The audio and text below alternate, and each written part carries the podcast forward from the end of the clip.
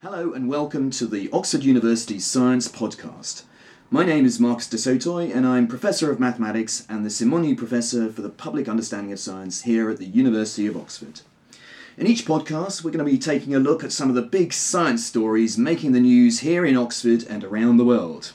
And I'll let my other hosts introduce themselves in the Science Pod. Um, so I'm Pedro Ferreira. I'm, I'm a cosmologist here in the astrophysics department at Oxford. I'm Irene Tracey. Uh, I'm a neuroscientist here in Oxford, interested in using brain imaging uh, primarily to look at pain mechanisms and how you perceive pain. And I'm Chris Lintott. I'm a researcher here in astrophysics, and in my other life, I'm co presenter of the BBC's Sky at Night programme.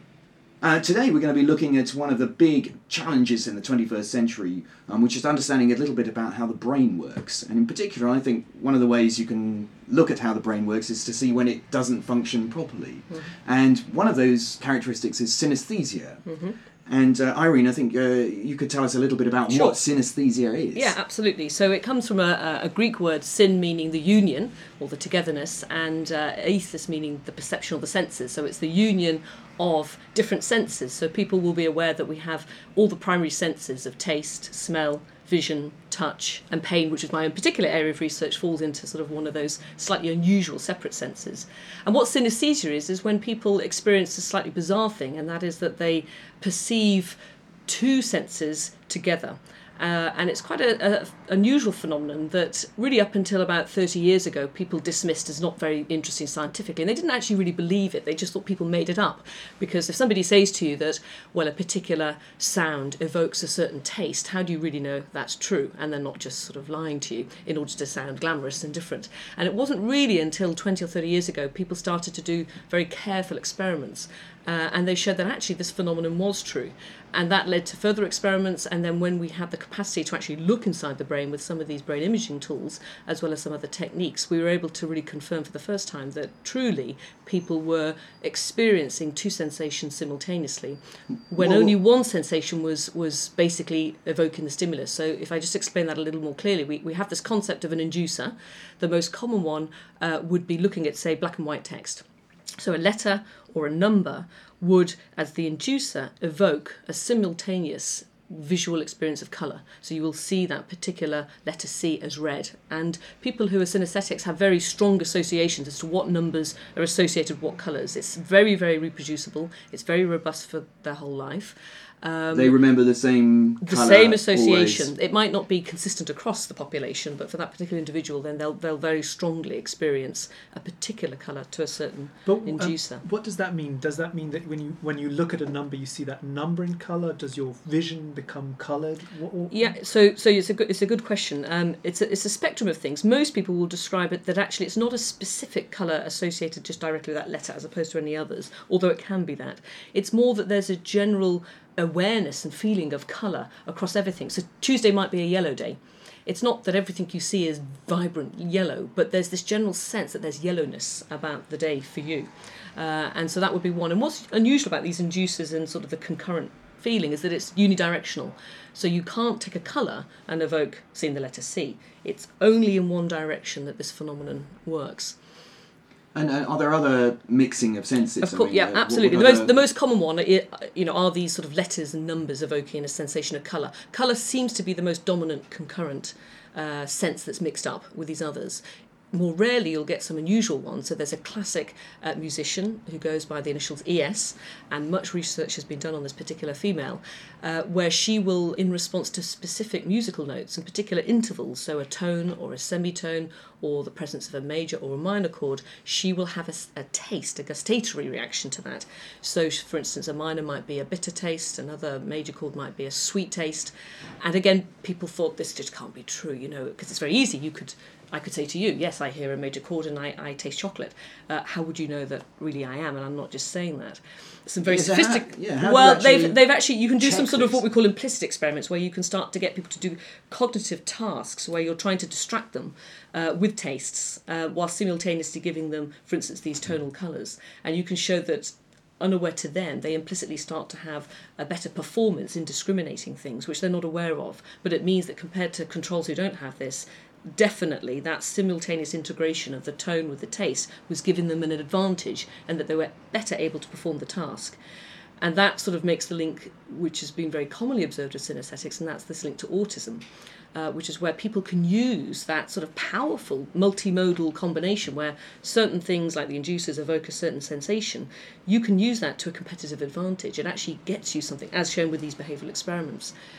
One thing that intrigues me is how much this is linked to memory. Because mm-hmm. as I try and imagine what it is to, to have this, this condition or, or to see the world in this way, the closest I can get is to remember my final exams. Or everything always comes back to your final Sure. exams. And I remember sitting there desperately trying to remember pieces of physics and hearing the music that I'd listened to Right, yeah. when I'd revised. It- Yeah. It's a revision tool waiting to happen. Is that a sensible way of thinking about this? Is it a memory of a colour that's being certainly induced? memories associated, and, and the recent uh, results that have just been published over the past couple of weeks, uh, which looks at the genetics of synesthetics, um, the location of where they think they found the gene that, uh, again, it's a very strong phenomenon that runs in families. So it was assumed that there was a genetic link. It's now been honed in to particular areas, and these areas have a link to what we know are maybe the genetic basis for autism. So that sort of confirms this observation that a lot of autistic people have these synesthetic capabilities, and they use them for cognitive enhancements, if you like, in that they can, as you say, use that as a, as a memory aid or a trick, enable for them to enable sort of you know word, number Yeah, I mean, I think one of the classic examples is this guy David. That's Tammet, right. That's right. Uh, Who can remember pi to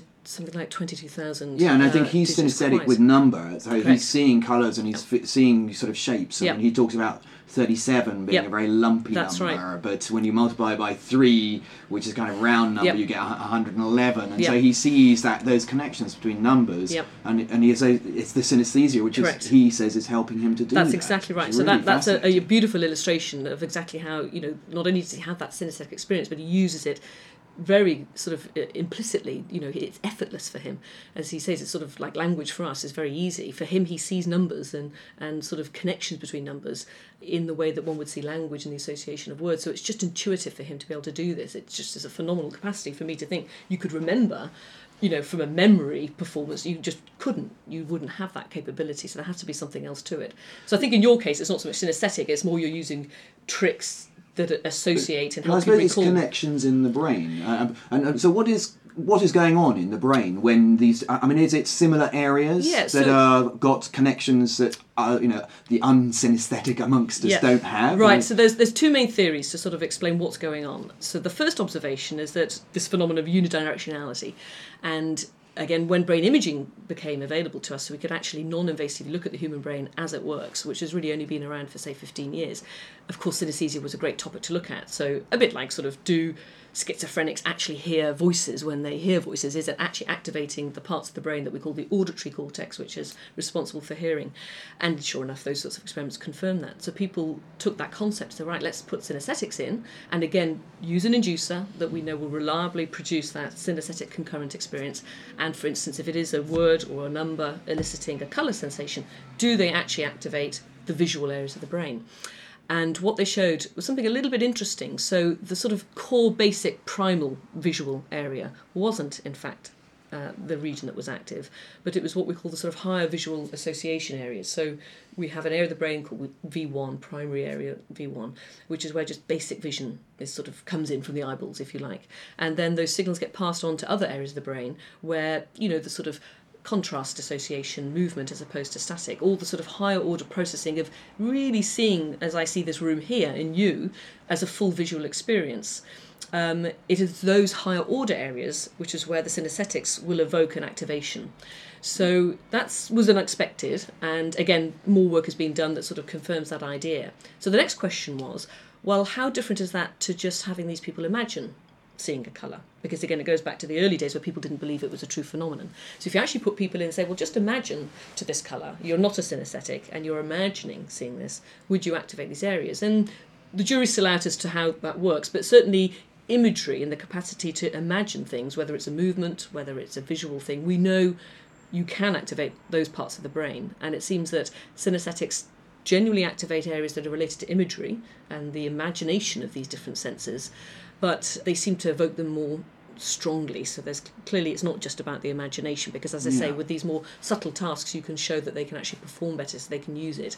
Uh, whereas controls who just imagine it can't. And how many people are syn- synesthetic? Um, the well, the numbers range from sort of you know one in two thousand up to one in twenty five thousand. I mean, it's not really known. I think now that the gene and the location of the area has been localized, again, it, one it generates interest, so people will start to do more work on it, and so more careful sort of epidemiological studies will be done. But the prevalence is really reasonably high, and it's very high in young children. And and again, this goes back to your question about the mechanism and what's going on. Uh, and that is that when you're very young, you have a lot of what we call the different unimodal areas of the brain that its jobs are to do motor, vision, taste, touch, whatever. They're all interconnected because you have an awful lot of excess neurons and synaptic connections. And then the brain at an early developmental age undergoes a massive pruning, and you just basically get rid of all the stuff you're not using and you just shut down connections. So often young children will describe very strong sort of almost synesthetic like reactions and certainly is very prevalent in, in young children. But as you develop into an adult this pruning occurs and then you have the separation anatomically of the senses. But it seems synesthetics don't necessarily undergo such maybe massive pruning. So it, it could be that their architecture is actually still wired up um, and so you actually have a physical wiring up, if you like, between these different regions that allows this directionality. So how would this relate then to it being a genetic characteristic? Well, again, the part of uh, the area that's been uh, determined not only has this link to memory areas, autism, but also um, important genes that we know are part of natural brain development. So it again strongly applies again with autism that there's a developmental disorder, that there's something going on about the way the brain normally would wire itself up that isn't normal in this case, and, and they're left with a sort of architecture that's a little bit different. We have now uh, very new techniques, again, that we do in our imaging lab, where you can actually non invasively um, look at the diffusion of water in the brain. And when you look at the, how water diffuses in the, what we call the sort of white matter bundles, if you like, the sort of motorway system between different areas that do jobs, so sort of literally wires in your brain that are insulated, the, the water is what we call anisotropically you know, contained. It can only move in one direction, that's up and down the tract as opposed to water outside these tracks that can tumble anywhere. So we can collect the data in a certain way where we can look at that, what we call anisotropy, and get a measure of the actual white matter connections in the human brain. And of course, that again was a perfect application for synesthetics, and indeed, an experiment's just been published last year where they took people with synesthesia into the scanner. They did this particular type of imaging sequence where you're looking at the white matter connections with the hypothesis that you know these people have this leftover architecture that these regions are truly so you've got you know, different different roads. Exactly, uh, you've got different roads, and so when you have this, you know, visual input of a, of a number and it activates that part of the brain, it immediately goes and communicates to the vision and sets off this this color sensation. Now that's a very Their, popular. their GPS in their brain is much better than Indeed, uh, yeah, all of exactly. ours. who have to go the, the way that everyone else is going. Or, Yeah, that's right. So, so now, now the sort of counter argument to that is that um, that's a structural thing, which seems it's nice and easy. It seems very uh, it's very attractive because it, it makes sense. It, it explains what possibly is going on developmentally and the link with the genes and an abnormality in that, um, and obviously there's you know certain amount of evidence to support it with this diffusion uh, tractography imaging. Against that are people who take psychoactive drugs like mescaline and they can actually have a synesthetic experience. So there's a counter argument that there's actually it's nothing to do with the structural brain and this sort of leftover poor wiring. Uh, or maybe advantageous wiring, it needn't be that it's uh, a disadvantage to have synesthesia, uh, and that it's actually uh, more complicated than that. You mentioned that um, you know you don't have to consider it as a disadvantage, but can people with synesthesia have problems? Yeah, absolutely. So, um, in terms of again going back to children, where it's more prevalent, uh, and it not being recognised, and um, quite often people won't be aware until you know they're an adult that actually this thing that they just thought was a normal part of what everybody did or felt or experienced, they suddenly realise isn't, and people don't really see you know the colour red when they're looking at the letter C, and Tuesdays aren't always yellow. Um, that they realise that they have this particular property, and then they can go back and think, well, this is probably why when I was young and I was learning to read, or, or you know, with my schoolwork, I was actually struggling maybe a little bit more than others because um, it can affect obviously your capacity, certainly you know in terms of reading material. So I think that's sort of again part of the politicization of trying to understand it scientifically is to say, you know, now that we we understand it, it's true. There's a genetic region. There's maybe structural areas. Um, it's a it's a clear behavioural observation that we can be sure exists.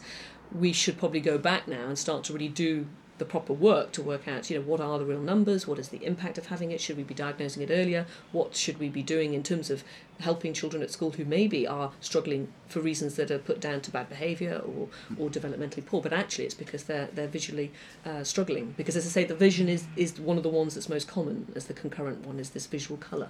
Do we know why vision is particularly linked to this? We've talked a lot about seeing things Yeah. and colours rather That's right, than yeah, I think- hearing or whatever Yeah, I mean, it, it again, it could go back to. To be honest, I don't really have a, a good answer for you that that's uh, that's definitive. Um, the observation is that it is colour. Very more rarely, you'll have these other associations of you know uh, smelling things or tasting things, an association maybe to tones, seeing shapes. You know, so a certain shape might elicit again a taste. So it could be a, a, a three dimensional sort of uh, Yeah, I know trigger somebody who, as well. uh, when he has a cube in his mind, just it's a minty taste. It's very extraordinary. Oh really? Yeah, right. yeah. Yeah. Yeah. Maybe It's- you should it's, study uh, it. but- no, no, that's not Exactly, me. But uh, uh, um, are there any famous um, synesthetics? I mean, is it does it produce great works of well, art? it's, it's it's sort of thought of that you know y- you know great creativity um, and again this sort of cognitive enhancement you know produces some. I mean, and again because of the, sort of the fact that it's not being sort of classified and people haven't necessarily known they've been synesthetic, we don't really know. So you know one could postulate that some of the great musicians of the past, and some of the great artists, presumably must have been you know But there's there's this trend now to go back and look at these you know great thinkers and mm, mm, pin them down as Asperger's. I, I, Yeah, I read a yes. book recently about Dirac, who was Mm. one of the greats Mm. in, in in quantum theory. And now there's this, this thesis that he was he was autistic, Right, And and you yeah. go through and he was you know he was an unbearable guy. The way that he dealt with Yep. people, and you can pin it down to autism. Now Yeah. was he autistic? I don't know, Yeah. but could one do the same thing with synesthesia? Are there traits that you can go look in hindsight? And, and Yeah, I guess you know if if uh, again it would be a question of what sort of um, historical information would you know have is catalogued. If you go back to say art, would maybe is, is the clear one where sort of you know the capacity to represent particularly abstract art that those physical shapes in my mind for the artist clearly evokes very passionate feelings and sensations of anger or disgust or whatever. And that and that has been very strong. And that's what they want to trigger in I the mean, viewer. They- they I think- want you to see that and have that sense. Now Hmm. sometimes i look at abstract art. I'm not a synesthetic and it you know sometimes it's quite nice and it does evoke some emotion sometimes it just does nothing for me um, Yeah. and I one does wonder you know maybe for them it was a cube was Yes. evoking Yeah. a wonderful sensation of taste that uh, of, of a mint that evoked a wonderful moment in their time when you know they had some particular nice I think David Hockney talks about the, some of the sets that he created Mm. Yeah. um, for uh, um, the the music actually Mm-hmm. Yep. and elicited lots of shapes and colours, That's which is right. what he represented in the actual. that's set. right yeah But for this to work, if your artist is going to create this experience in all of us, we have to share a synesthetic language. So Mhm, our, yes. oh, that takes us back up. Uh, do is there agreement? Are Tuesdays yellow for the ma- majority of is three synesthetics? always blue? Exactly. Three always blue. There's, I mean, there's there are patterns that appear to be uh, reasonably consistent, and then there's deviations. So for sure, it clusters, and that makes sense biologically with the way a lot of things work in the body. In that you know there'll be a particular thing that will be abnormal, you know, so uh, uh, or, or just different, uh, a particular variation of a gene, and then you'll get a spectrum that'll produce, if you like, different flavours of that in terms of the, what we call the phenotype, the sort of manifestation of that behaviourally. There'll be clusters where people will clump and all have very similar ones, and then there'll be deviations. So it's just sort of like a, a distribution. Um, and so for the synesthetics, again, you know, there is wor- work and research where they're sort of clustering what are the common inducers that produce the common, you know, so in terms of these letters, again, there's sort of consensus on which ones seem to most commonly trigger the particular colours, and then you'll have people who will deviate from that. Um, so It would be fun to look at works of art and see where be, they yeah. correspond to that, and, and where they, you know, maybe you get a feeling of alienation. yeah, and I think where I think the, the, fact. I think the fact that you know imagery can evoke the same activity in the regions that the synesthetics activate uh, means that maybe you've got the capacity when we learn more about it for the artist to say you know I really felt or I tasted or I heard these amazing things when I visually looked at that. Um, you know who knows what capacity we've got to sort of train people. You know the brain is a very plastic organ you know we can we can make it rewire and that's work that you know one does in the lab all the time for the benefit of say patients post stroke you can help it rewire and take over a function that it's lost so you know who knows what capacity we've got to become synesthetic ourselves if only we understood it better and knew actually how these triggers worked and how they actually truly activated those structures we might be able to experience things What's the weirdest synesthetic connection you've ever come Oh across? Oh, my goodness. Um, I do think that this um, unusual one of this musician who has this taste, very, very strong and very wide spectrum of tastes, uh, in response to specific musical uh, tonal intervals. So it's not just a particular note; it's the tonal interview. Is is I think that's very intriguing because that's really quite a bizarre change of sensations. You know, if you take the letters that evoke a colour, you're still in the sort of visual domain, if you like. Um, when you're sort of really crossing quite divergent things, sort of an auditory input communicating to something that's taste related. Is there anything Um, involving touch, either as an inducer or a, or as an end? Um, not uh, in terms of sort of weird and wonderful ones. You, you can have them, but they're not very common. So yeah. So in terms of again, uh, I'm sure there are some unusual ones out there on the internet where people will report that they'll have unusual perceptions to certain amounts We of wanna hear about sensory them. input. But yeah, maybe people could uh, write in on that one. Well, I, I think won't it'll be. publicise them. I think it'll be interesting to hear what um, people think the colour of this podcast is, or perhaps Exactly. the taste has been. Um, uh, but moving on from looking inside the brain, we're going to look into the outer reaches of the universe. And Chris, you've just uh, been involved in a really interesting project called Galaxy Zoo. In fact, Galaxy Zoo 2, because it's a follow on. Perhaps you could tell us about uh, what you've been doing. Well, Galaxy Zoo it was a well, it was supposed to be a side project, and it took over my life when we launched Galaxy Zoo One back in July two thousand and seven. And essentially, it was um, a solution to a problem that's plaguing astronomers, which is that we almost have too much data, or at least too much data to behave as we used to. So in the old days, you were lucky if you had good images of, say, 30 galaxies, and you take them to a professor like, Pe- well, not Pedro because he's a cosmologist, but somebody who studied galaxies, and you would you genuflect before the professor, present your galaxies, and they'd be classified. You know, this is a type SA2 spiral, so you take that away, and this is an E3 elliptical, and all these detailed classifications, basically on the shape of the galaxy. Um, the shape encodes all sorts of other information that maybe we can get to in a second. Then, as we started to do big surveys of the sky in the late 60s, 70s, you now have thousands of galaxies, and you can't keep the attention of a professor for that long, as I'm sure people around the table know.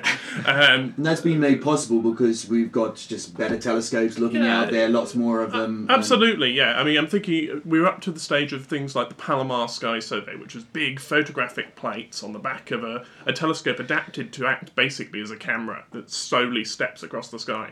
So you have thousands of galaxies you need to classify. Can't get a professor to do it. You get a PhD student to do it, and you somebody's thesis is going through and saying, yes, here's a here's an E naught galaxy, here's an SA3 or whatever. But modern sky surveys, like the Sloan Digital Sky Survey, where our data comes from, has images of millions, well, one million galaxies. That was the target for the Sloan. Um, even a PhD student won't look at a million galaxies. yeah. So uh, we tried. Uh, the, Yeah. the answer is about 50,000 before they tell you what you can do with the rest of your galaxies. and so astronomers re- revert to, to treating them as statistical objects. So you can look at the colours, you can look at the shapes, you, or the, bo- the sizes of these things with a computer. You don't treat them as individuals anymore, they're just data points. Except that it turns out to still be useful to look at them. You find the if you look at them, you find the weird and the wonderful. You are able to put your finger on them and say, "Yes, this is odd. Therefore, this is interesting." And also, the human eye is still better due to the kind of higher order processing we were talking about Yeah. for the first half of the podcast. Um, it's still useful to actually classify by eye. So to solve that, we put them on the web, and in a very long-winded way, that's where Galaxy Zoo came from. We needed to recruit people to sort through a million galaxies.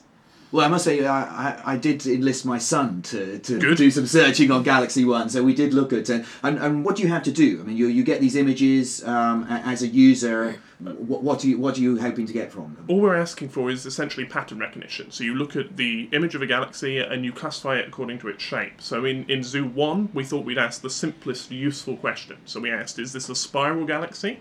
Uh, does it have the beautiful spiral arms we associate with images of the Milky Way that you see in films or in the press or whatever? Or is it a ball of stars we call an elliptical? Two categories of galaxy, let's sort this million into those two types. Um, the results turned out to be fantastic. We had almost 200,000 people take part. So, to give you an idea, we've got more users than there are people in Sunderland um, or mem- members of the Italian army, if you prefer that. Um, we, we're considering invading Italy. Um, but when you take the, the wisdom, the collective wisdom of these people, their results turn out to be as good as, or if not better, than those from professional astronomers. Just because if you have lots of people working on a problem, you make fewer mistakes. So with Galaxy Zoo 2, we've taken the quarter of a million brightest and best galaxies from that sample, and we're asking more detailed questions. Essentially, this is the definitive guide to these galaxies. If they have spiral arms, how many do they have? Uh, how tightly coiled are they? That tells you about the black hole at the centre of the galaxy. Uh, there's a bulge of old stars at the centre of most galaxies. How big is that bulge and how obvious is it? If it's an elliptical galaxy, well, tell us what shape it is. You know, we can really take time because we have so many enthusiastic volunteers. We can really take time to, to appreciate them. And do, do you give them tools so that they can actually do that sort of analysis and, and you know, i.e., working out the distance of the central ball or It, it- it's just an image and a series of buttons. So all we're asking our users to do, and the most useful first step, is just pattern recognition. Right. So look at the image just- and tell us and about just- the shapes. count and okay. Yeah, just Yeah. T- here's an image. Look at the shapes, and, and then on to the next galaxy. You were quite confident that their results were better than the results from professional astronomers. Why?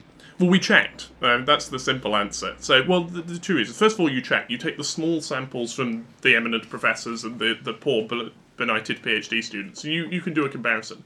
And we agree with the professionals to within the scatter of the professional data. So the first thing is people can do this. But why I said better was suddenly we've got extra information. If I take my million galaxies to one PhD student and he or she sorts through them, all I have is his opinion. If something odd comes out of the data, then I'm perfectly at liberty as a rival astronomer or as a journal editor to turn around and say, well, actually, you just can't classify galaxies. Suddenly, we get beyond that because we've had 50 to 100 people look at each mm-hmm. galaxy. So now I can say, here are spiral galaxies, and i these are the ones we're absolutely confident about because 50 out of 50 people said, mm-hmm. yes, these are spirals. Here's a larger set of galaxies which are probably spiral, but you know, 80% of people agreed mm-hmm. on these. So you have this extra mm-hmm. information, um, which turns out to be very useful. It mm-hmm. means you can tune what you do for specific projects. If you want only a small number, you can focus in and, and be very confident, or you can deal with probability for the 1st time. But is there is there information that a professional astronomer has which would make them make better choices with regards to a galaxy than Well, it's- someone who just looks at it as, as a picture and mm. answers a direct question? You see, this is something. This actually turns out to be the hardest thing to convince some of our, our users about because we give them access once they've classified to the rest of the data we have, to the color, to the size, to everything the computer, what we call the pipeline, um, that comes off the robotic telescope that processes the data, gives you. But the time to do that is afterwards. You make your visual classification first, and then you can say, okay, let's look at the colors of spiral galaxies. Let me give you an example. So everyone knows, in the classic way that no one knows, but everyone believes, you know, mm. everyone knows that spiral galaxies are blue. In, in astronomy, in the optical, where you see blue, you're looking at young stars. You're looking at stars that were born maybe only hundreds of millions of years ago, mm. so which is young to us, right? Because young blue stars are massive; they they burn through their fuel very quickly, so they're, they're like a tracer of star formation. And in spiral galaxies, you see them in the spiral arms, so that's a major site of star formation in the universe. Except that when you look in particular environments, if you ask people first, is this galaxy a spiral? And then you look at the colour, um, you find there's a large population of red spiral galaxies. And these red spiral galaxies inhabit a special place in the universe. Um, they tend to live and hang out on the outskirts of galaxy clusters. Um, so, what we think's happened to these galaxies is they've had their fuel for star formation ripped away, but very gently. We knew this happened because we see spirals being disrupted. A process called strangulation is the technical term, where you remove the fuel for star formation. Mm-hmm. But it's happening so gently that the spiral arms can be preserved. Mm. These things have been in the data. If you look back over 20 years of papers and 10 years of papers using the Sloan survey, you see papers written about the distribution of spiral galaxies. You see distribution uh, papers written about the distribution of red galaxies. Mm-hmm. But until you separate those two things, the computer does the colours, the humans do the the morphology, the shape. You don't understand what's going on. So that's the power of this approach. So you've, you've added in this layer now, which is all these people analysing the data.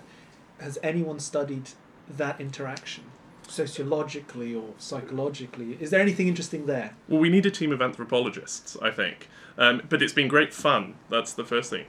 Firstly, because we suddenly have to, We treat them as collaborators. Um, what we talk about what we're doing in terms of citizen science. Um, so this isn't an outreach project. This isn't um, us going to schools or going Mm-hmm. to societies and telling them what we're doing. This is we people being involved as a direct participant in Mm-hmm. our science. So that means that we've had to teach people interesting things. We we've ended up explaining some detailed statistics. We ended up explaining to people that it takes time to write a paper. Hmm. You know, if you discover an unusual object, we may still be sitting here a year later, Mm-hmm. desperately trying to scramble to pull together So it's really helping people to understand the process of science. Science. Yes. and How, how it actually works. And it's even better than that. For a small number of our users, I mean, at Filterstone, we've had about 200,000 people take part in the site. Um, about 10,000 of those have found their way onto our forum, which is where people discuss objects they found. But some of those, probably 100 or so, have started leading research projects. So there's an amazing example of this is, is a set of objects called the Galaxy Zoo Peas. Um, and these were pointed out by somebody because they're small. It, it was an object. It's small, round, and green. So of course it's a pea. course it's a Whether it looks Yeah. green to anyone, we can discuss later. But- and then there's there's three pages on the forum of puns about peas, things like "give peas a chance" and so Hmm. on. But then people find Yeah. gradually find more of these, and then they start wondering what they are, and they ask us, and we say, "Oh, well, it, it's a small galaxy. It's probably not important." And then they find more, Mm-hmm. and they come back to us and say, "Actually, really, what it, it's a small galaxy. You know, we'll worry about it later." And suddenly, to I can't quite give you the punchline yet, but we're ne- there are two separate teams of astronomers around the world scrambling to follow up on these Right. things. It appears to be a new class of active star-forming and that galaxy. genuinely came out of these uh, amateurs who have logged onto this Yeah. thing. and uh, perseverance. Yeah, or, all or, or maybe a different a different example. There are sm- as well as the distant galaxies, you get a lot of nearby irregular galaxies, the the faint fuzz of the universe that you only really see locally. And we're interested in the large scale structure formation, so we care about how things like the Milky Way formed. Mm-hmm. So as people classified, they found these irregulars and they collected them again on the forum, and, and they said, okay, what should we do with these? And we said, oh, they're irregulars, throw them out. You know, they, they, they're kind of beautiful, but ignore them. This wasn't acceptable to our users because they're, they're galaxies Yeah. and people get attached. It's interesting, people get attached to different parts of the project. And so we have a team, I have a teleconference on Saturday with a team of people from Puerto Rico to Manchester and all points in between who are leading the study of the irregular galaxies. They're doing what an undergraduate doing a fourth year project would do here in Oxford take all the data, plot it, here's a set of galaxies, where do they live, um, what sort of stars are in them. And that paper will go forward, and I don't think there'll be a scientist in the first six or seven authors. Right. that's that's fantastic. That's fantastic. fantastic. Um, yeah. So how do they organise themselves? I mean, how do they actually start to decide who's going to do what aspect of the analysis? I mean, does it just, you know, as you say, anthropologically, it'd be quite interesting to see how that gets organised. It, it, it, it's disturbingly self-organized. I Yeah. feel at some days I feel like maybe we've created this this slight monster and we're going to put ourselves out of a job Mm. Yeah. because we now have the power of the internet is that this Yeah, data is yeah. freely available. We're Yeah. uh, seeing the public engage with it Mm. that directly. But it's people have different skills. Mm. So the Regulars project, there's a guy called Richard Proctor who's not a scientist but a practical computer scientist. So he's doing a lot of that work, and Mm-hmm. there are people who have experience in technical reading, not necessarily scientists. So they're doing a literature search, Mm-hmm. All because all of the astronomical papers are Yep. freely online Yep. as well. And we're we're helping a little, Mm-hmm. but but not by much. And it's interesting. It, it it comes to one of the important parts of this is how people engage with science. So we have this model where you you do sci- everyone does science till they're 16 and probably hates it, and then we get rid of most of them. And then people do science until they're 18 and get rid of most of them. And then people do a university degree in science. And then at the end of that, the survivors get a stamp that says, yes, you're a scientist. Mm. And then suddenly the four of us are allowed to say things that are called science mm. with a capital S. Whereas actually, we, we seem to have stumbled on a model where people whether they're just classifying galaxies, they're contributing, mm-hmm, mm-hmm. whether they're reading on the forum and, mm-hmm. and on the blogs that we put up, they're also contributing to science. And, and as you learn, you contribute at each point and you're doing science, Yeah. whatever that means as you Yeah. go along. There I are think quite that's a lot of important. examples Yeah. of this. I mean, Yeah, Irene, do you have examples in your area? Yeah, of- I mean, there's there's sort of uh, actually not from my own area. My husband's Myles Allen, who runs this climateprediction.net. So again, it's the same sort of concept. People are running multi models of computer weather forecasting, right, basically yeah. for sort of long range weather forecasting so for climate change. And again, the engagement, uh, you know, of people from all over the world uh, wanting to sort of participate and then getting the bug and realizing this is great you know and Yeah. we're really you know they've got a vested interest in the outcome and the answer and they want to learn more and, and get involved so i mean that- again that's another example like that within our own community um, in terms of doing sort of trying to um, have databases of what we understand in terms of the brain imaging and, and where and what different bits of the brain are doing. Um, that so far hasn't been sort of sent out into the public. It's been at least organised within the neuroimaging community worldwide um, so that we can slightly more, better standardise what we're doing. I think the next step then will be to take some of the data out into the wider public to get them to start to do some analyses. Certainly within medicine, it's been used a lot for you know chemical compound synthesis for you know chemotherapy or whatever things but within the Protein neuroimaging folding as well. that's right there that sort of thing there's, Yeah, yeah, there's, there's there are several fold. examples of that uh, but within the sort of neuroimaging and brain imaging I think we're still too young a science to actually know what we're doing what the data is to be giving it out there to be so- honest I think that's the But you, you've got this machine now, Chris, right, where you can get Army, people- I think, this is the word we're this, using. this, you know, this, uh, and what other uses outside galaxies have you thought of? Well, it, it's funny you should ask that, Pedro. I mean, we have. We're now 225,000 people or so after the, the publicity and the launch of Zoo 2. We still need more people, by the way. I'm just going to talk to the listeners for a second. Uh, we, we need more people to, to come and classify because it turns out the accuracy of what we're doing is directly related to the number of people who even spend a little amount of time on the site. So, so if you haven't done, go to galaxyzoo.org and uh, come and join in. But Pedro, where we're going with this is to use the incredible enthusiasm and abilities of our classifiers as a general resource. So we're lucky. We we sort of got there first, at least in terms of image processing, and we got the publicity, and we now have this amazing database of skilled and, and hardworking and interested and engaged uh, zooites is the word that they use. Um, so we can point this not quite wherever we like, but to a wide range of projects. So, for example, we're planning to work with NASA, uh, who are launching a new probe to orbit the moon, Lunar Reconnaissance Orbiter, it's called. Um, and LRO has an interesting history. It's funded not as a science mission, but as an exploration mission. It's supposed to point NASA to the places where man will next land on the moon. That's what it's there for. And it's going to map the most of the moon's surface to a resolution of about 10 to 20 centimetres. So think Google Earth on a good day, or Google mm-hmm. Earth in the middle of London.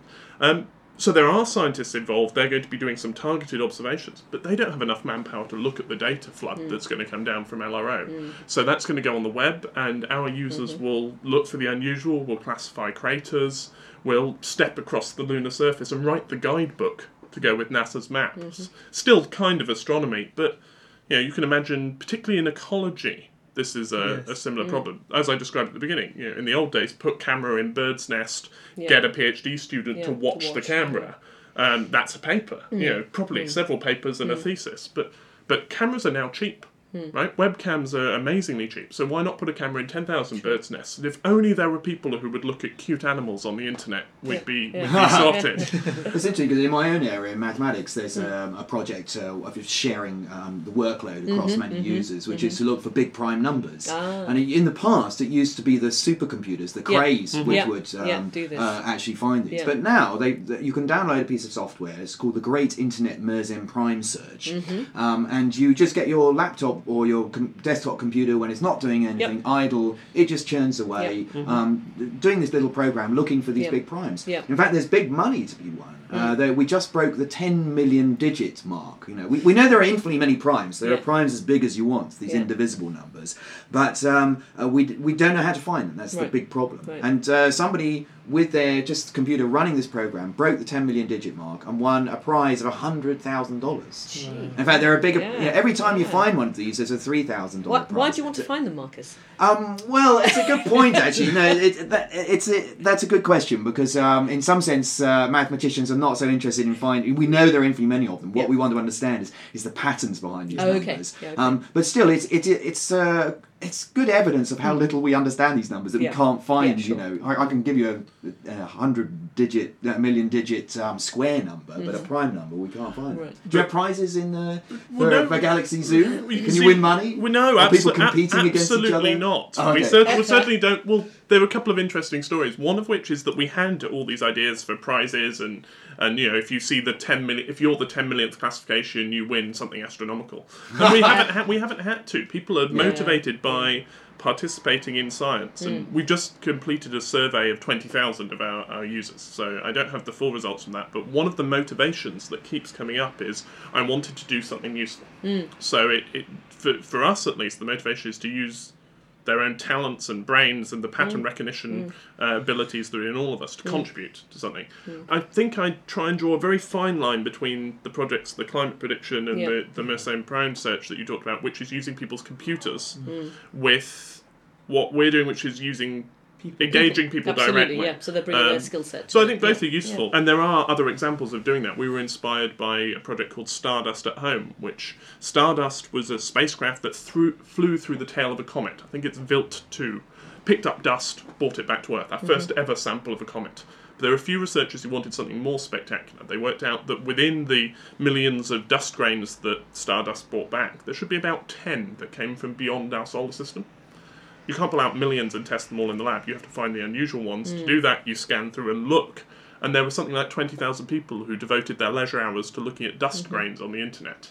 As long as it's useful, I think you can attract an audience without having to bribe people. There is kind of a history in, in astronomy of citizen science, right? Which are the amateur astronomers. Hmm. Yeah. people who go right. out and actually right. make useful Yeah. measurements of the of the Yeah. stars and the cosmos and. Uh, Yes. But also, in, as you say, in nature and sort of bird In nature, watching, and people exactly, people have yes. you know some of the triggers of people recognizing that things are changing in terms of the season, whatever, come from observing bird and, and sort of animal behaviour. So the, the, the great amateur, you're, you're right. I mean, I think in Britain, you know, because of this sort of way we inhibit people from doing science if they don't want to become career scientists. Uh, you know, it, it's a wrong philosophy in that you know they then sort of become disillusioned that they can't be scientists. And Yes. I think to evoke back in them a sense that they can contribute and they can actually do things. And the huge advantage, of course, is that you know when you're stuck in, as we are, as professional scientists, you very much get stuck in the traditional frameworks of this is the accepted dogma. Yes, I And, used to um, think irregular galaxies exactly. were boring. Were- were- And yeah, it that's turns out they're exactly right. And those peas and uh, and the red spirals. But you know, people can, without that baggage, if you like, can look at it fresh and bring something from the left field a little bit, which I think is very healthy. are most of your users in the UK? Um, I haven't looked at the statistics recently. I, off the top of my head, it's about a third UK because that's where we've done most of the publicity. Yes. Um, a third US and a third elsewhere. There's a beautiful little statistic I can't I can't resist throwing in, which is that European users do this primarily in the middle of the afternoon. So it's people coming back from lunch and skiving off at their desks. I remember when we launched it. Uh, on the Today program, we had huge numbers of civil servants Right. emailing in. But you can you can draw whatever conclusion you like from that. But Americans wait till they get home. Yeah. So the peak in American traffic happens after 7 Right. p.m. Right. So I don't know what that says about the countries or the working practices, yes. but Says it's lot. interesting nonetheless. Just what we Well, expect. hopefully we've inspired some of our listeners to join in, and they have to go to give us a- GalaxyZoo.org. Okay, and we'll look forward to hearing some exciting galaxies discovered by Oxford's uh, podcast science listeners. And finally, a roundup of some of the other big science stories making the news. The Oxfordshire Science Festival launched on the 28th of February and runs for two weeks, including an Oxford Roadshow, um, including myself going off to my old school here in Oxfordshire, Gillotts uh, Comprehensive School, uh, where I learnt my passion for mathematics, and I'm going back to give a talk uh, to explain some things about symmetry. And I think, Chris, you're doing something for the Roadshow as well. Yes, we're doing. Well, we did this last year. We'll see how it goes. We're getting um, school kids to tell us how old the universe is using spiral galaxies from Galaxy Zoo. So we'll report back. Excellent. You can have 60 minutes of sex as well as part of the Oxfordshire Science Festival and a dinosaur walk. So lots of science happening here in Oxfordshire. And also in the news, we have something, I think, Irene, from you. Yeah, I've picked up on something which is done by actually a, a friend and a colleague of mine, Dr. Emily Holmes uh, from the psychiatry department here in Oxford, who works on uh, patients who have post traumatic stress disorder and have terrible traumatic flashbacks. So, uh, really invasive images come in reminding them of the terrible traumatic event they've just experienced. And obviously, what you want to do is prevent those flashbacks. And what Emily's been working on is trying to use imagery to replace those bad images with good images. One way they've shown uh, in a paper published in PLOS ONE uh, that they can do this is to get people quite soon after they've experienced uh, that traumatic event to play about six hours of the game Tetris, which many of the people out there listening to us uh, might well have played themselves. And it turns out that the sort of uh, cognitive and uh, spatial imagery that you have to use uh, whilst playing that game is very effective in, in effect, overriding some of those uh, negative memories uh, and um, significantly helping people uh, with their disorder. So I thought that would be uh, something quite interesting to discuss, and people might want to look that up. Well, hopefully people won't have been too traumatised listening to the Oxford Science podcast and won't feel the need to go and play Tetris. But thank you very much for listening, and we'll welcome you back to our next podcast. Thank you.